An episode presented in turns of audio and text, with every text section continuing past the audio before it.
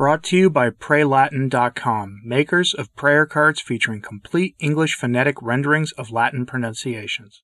Well, just when we thought things couldn't get liturgically any worse in the Synodal Church of the New Advent, we have a news of a new form of the Mass being proposed by some bishops that will incorporate ancient pre Christian practices into the Mass. Worse yet, Rome is open to it, which is, of course, just perfect. Remember something in all of this. We are called to be a synodal church by the Holy Spirit, or so the authorities in Rome keep telling us. What that means precisely, I'm not exactly sure, since Rome has never adequately defined what synodal means, aside from having meetings that don't go anywhere and listening to each other and not being so judgy with one another about our respective faith journeys.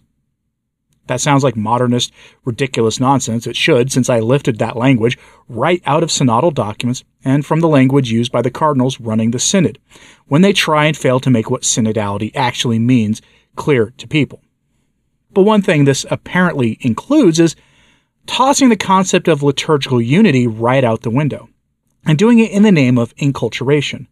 Liturgical unity is a simple concept that says that if you are a Latin Rite Catholic, then any Catholic church of the Latin Rite you attend anywhere in the world should be readily identifiable as a Mass, and you should have no problem attending a Mass in an entirely different language than your own when you might have to.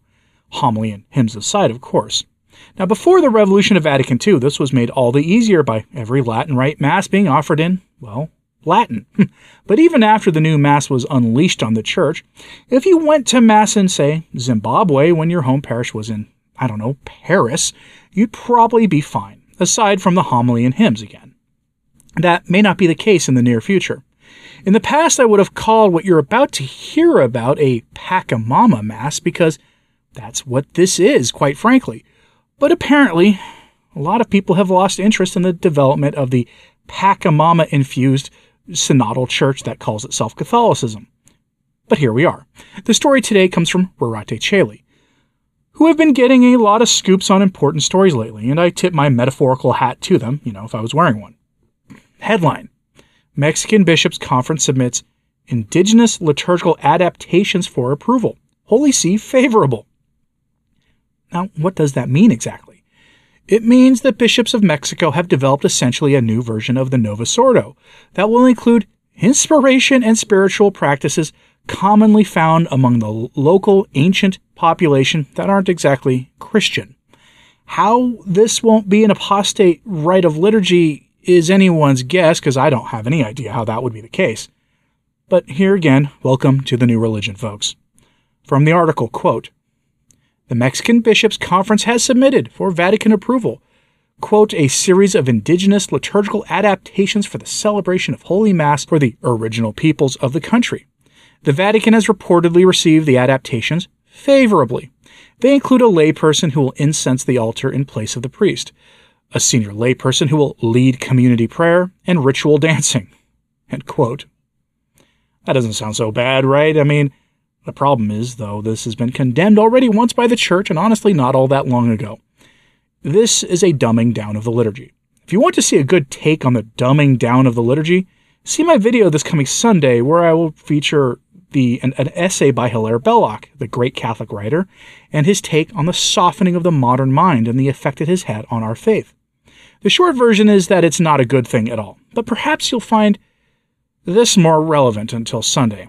Rorate continues in their article and dismantles this entire idea by turning to the writings of the late Pope Benedict XVI, written back when he was just Cardinal Joseph Ratzinger. From the article, quote, here is what then Cardinal Ratzinger said about liturgical dancing in his classic The Spirit of the Liturgy. Dancing is not a form of expression for the Christian liturgy.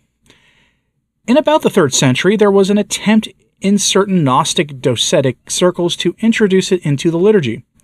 For these people, the crucifixion was only an appearance. Before the Passion, Christ had abandoned the body, that in any case he had never really assumed. Dancing could take the place of the liturgy of the cross, because after all, the cross was only an appearance. The cultic dances of the different religions have different purposes incantation, imitative magic, mystical ecstasy none of which is compatible with the essential purpose of the liturgy of the reasonable sacrifice. It is totally absurd to try to make the liturgy attractive by introducing dancing, pantomimes, whatever possible performed by professional dance troupes, which frequently, and rightly from the professional's point of view, end with applause. Wherever applause breaks out in the liturgy because of some human achievement, it is a sure sign that the essence of liturgy has totally disappeared and been replaced by a kind of religious entertainment. Such attractiveness fades quickly. It cannot compete in the market of leisure pursuits, incorporating, as it increasingly does, various forms of religious titillation. I myself have experienced the replacing of the penitential rite by a dance performance, which, needless to say, received a round of applause. Could there be anything farther removed from true penitence? Liturgy can only attract people when it looks not at itself, but at God, when it allows Him to enter and act. Then something truly unique happens, beyond competition, and people have a sense that more has taken place than a recreational activity. None of the Christian rites includes dancing. It is, of course, glaringly ironic that the Vatican would, in certain regions, allow dance, ritual dance, to be introduced in the liturgy that it deems the unique expression of the Roman Rite, while at the same time attempting to totally eliminate the traditional Latin Mass. This fact obliterates the notion that Rome seeks a single expression of the Roman Rite. Instead, it seeks to make the Roman Rite incoherent, stripping it of its sacrificial elements and Christocentric elements and making it redolent of the surrounding culture. End lengthy quote. Yes, this is reducing things to a form of religious entertainment, but again, that's nothing new in the new church either. Pastor Jimmy Martin of the Jesuit Church recently tweeted this video out of the Mass at World Youth Day, and it looks like they're having a party. They're having a grand old time. But the only thing missing from this are the Dixie cups. You know those little red party cups you see at college parties? That's about the only thing missing. Now, I had to strip the audio out because it has copyrighted music in it, which should really send be a warning by itself, but I think you get the idea. What Ratzinger said about applause and religious entertainment obviously applies here. The sacred is gone from the Mass, reducing this to basically a spectacle. Look, I don't doubt the sincerity of many of the peoples in attendance at that Mass, but we are seeing is not a Catholic practice, and we should stop pretending that it is. Now, if you want to see the offending tweet and video, you'll find a link in my show notes today at returntotradition.org. LifeSite News has done some deeper reporting on all this, though, which is related to that video clip you, that I just subjected you to. And they have a similar headline to the Rorate Caeli article. So from them, quote, the Emeritus Bishop of San Cristobal de las Casas, Cardinal Felipe Arizmendi, described the proposed rite as, quote, advancing the progress of inculturation of the Church in the native peoples and of taking responsibility for the celebration of Holy Mass with some elements of these cultures. Wow.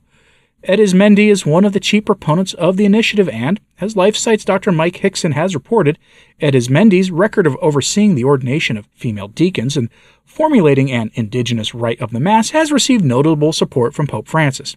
He added that, quote, the creators of these initiatives are the same indigenous people of San Cristobal de las Casas.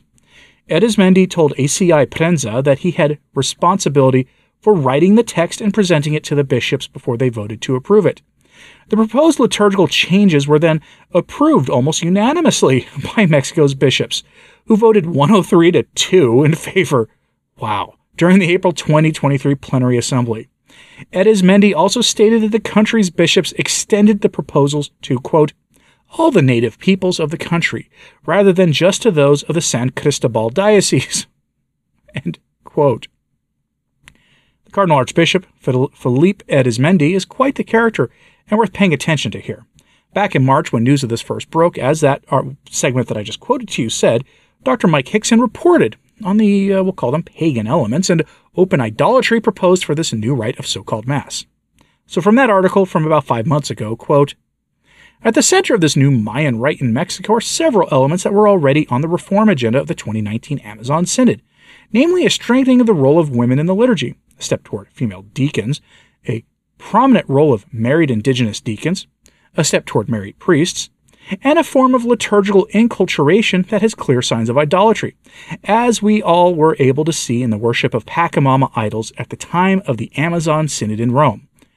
Now, it is another form of that ancient belief that is being promoted by Rome. The ancient Mayan religion is permeated by polytheism, the you know, worship of the earth, the sun, the moon, and animals, all being regarded as being gods, basically, by animism, belief that objects and creatures have a soul, by the belief in communication with one's ancestors and even worshiping them, and by the sacrifice of, well, those created in the image and likeness of God, including the most vulnerable, as part of its worship. As we shall show, many of these idolatrous elements will be included in this new rite of Mass. Now, in charity, I think we can assume that offering a living sacrifice of actual, you know, people and not some image probably won't be involved in this new form of Mass. Probably. Then again, after watching the Pachamama getting thrown in the Vatican in late 2019, just before our woes really kicked into high gear, I'd not be surprised if someone there didn't try that at a so called Mass at some point in the future. After all, it wouldn't be very synodal of the Church to stop them, now would it?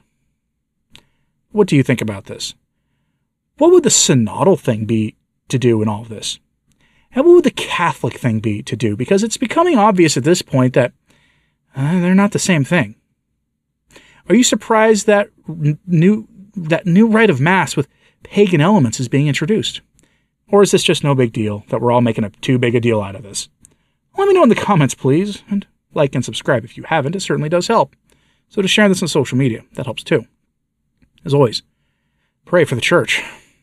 I'm Anthony Stine. Ave Maria.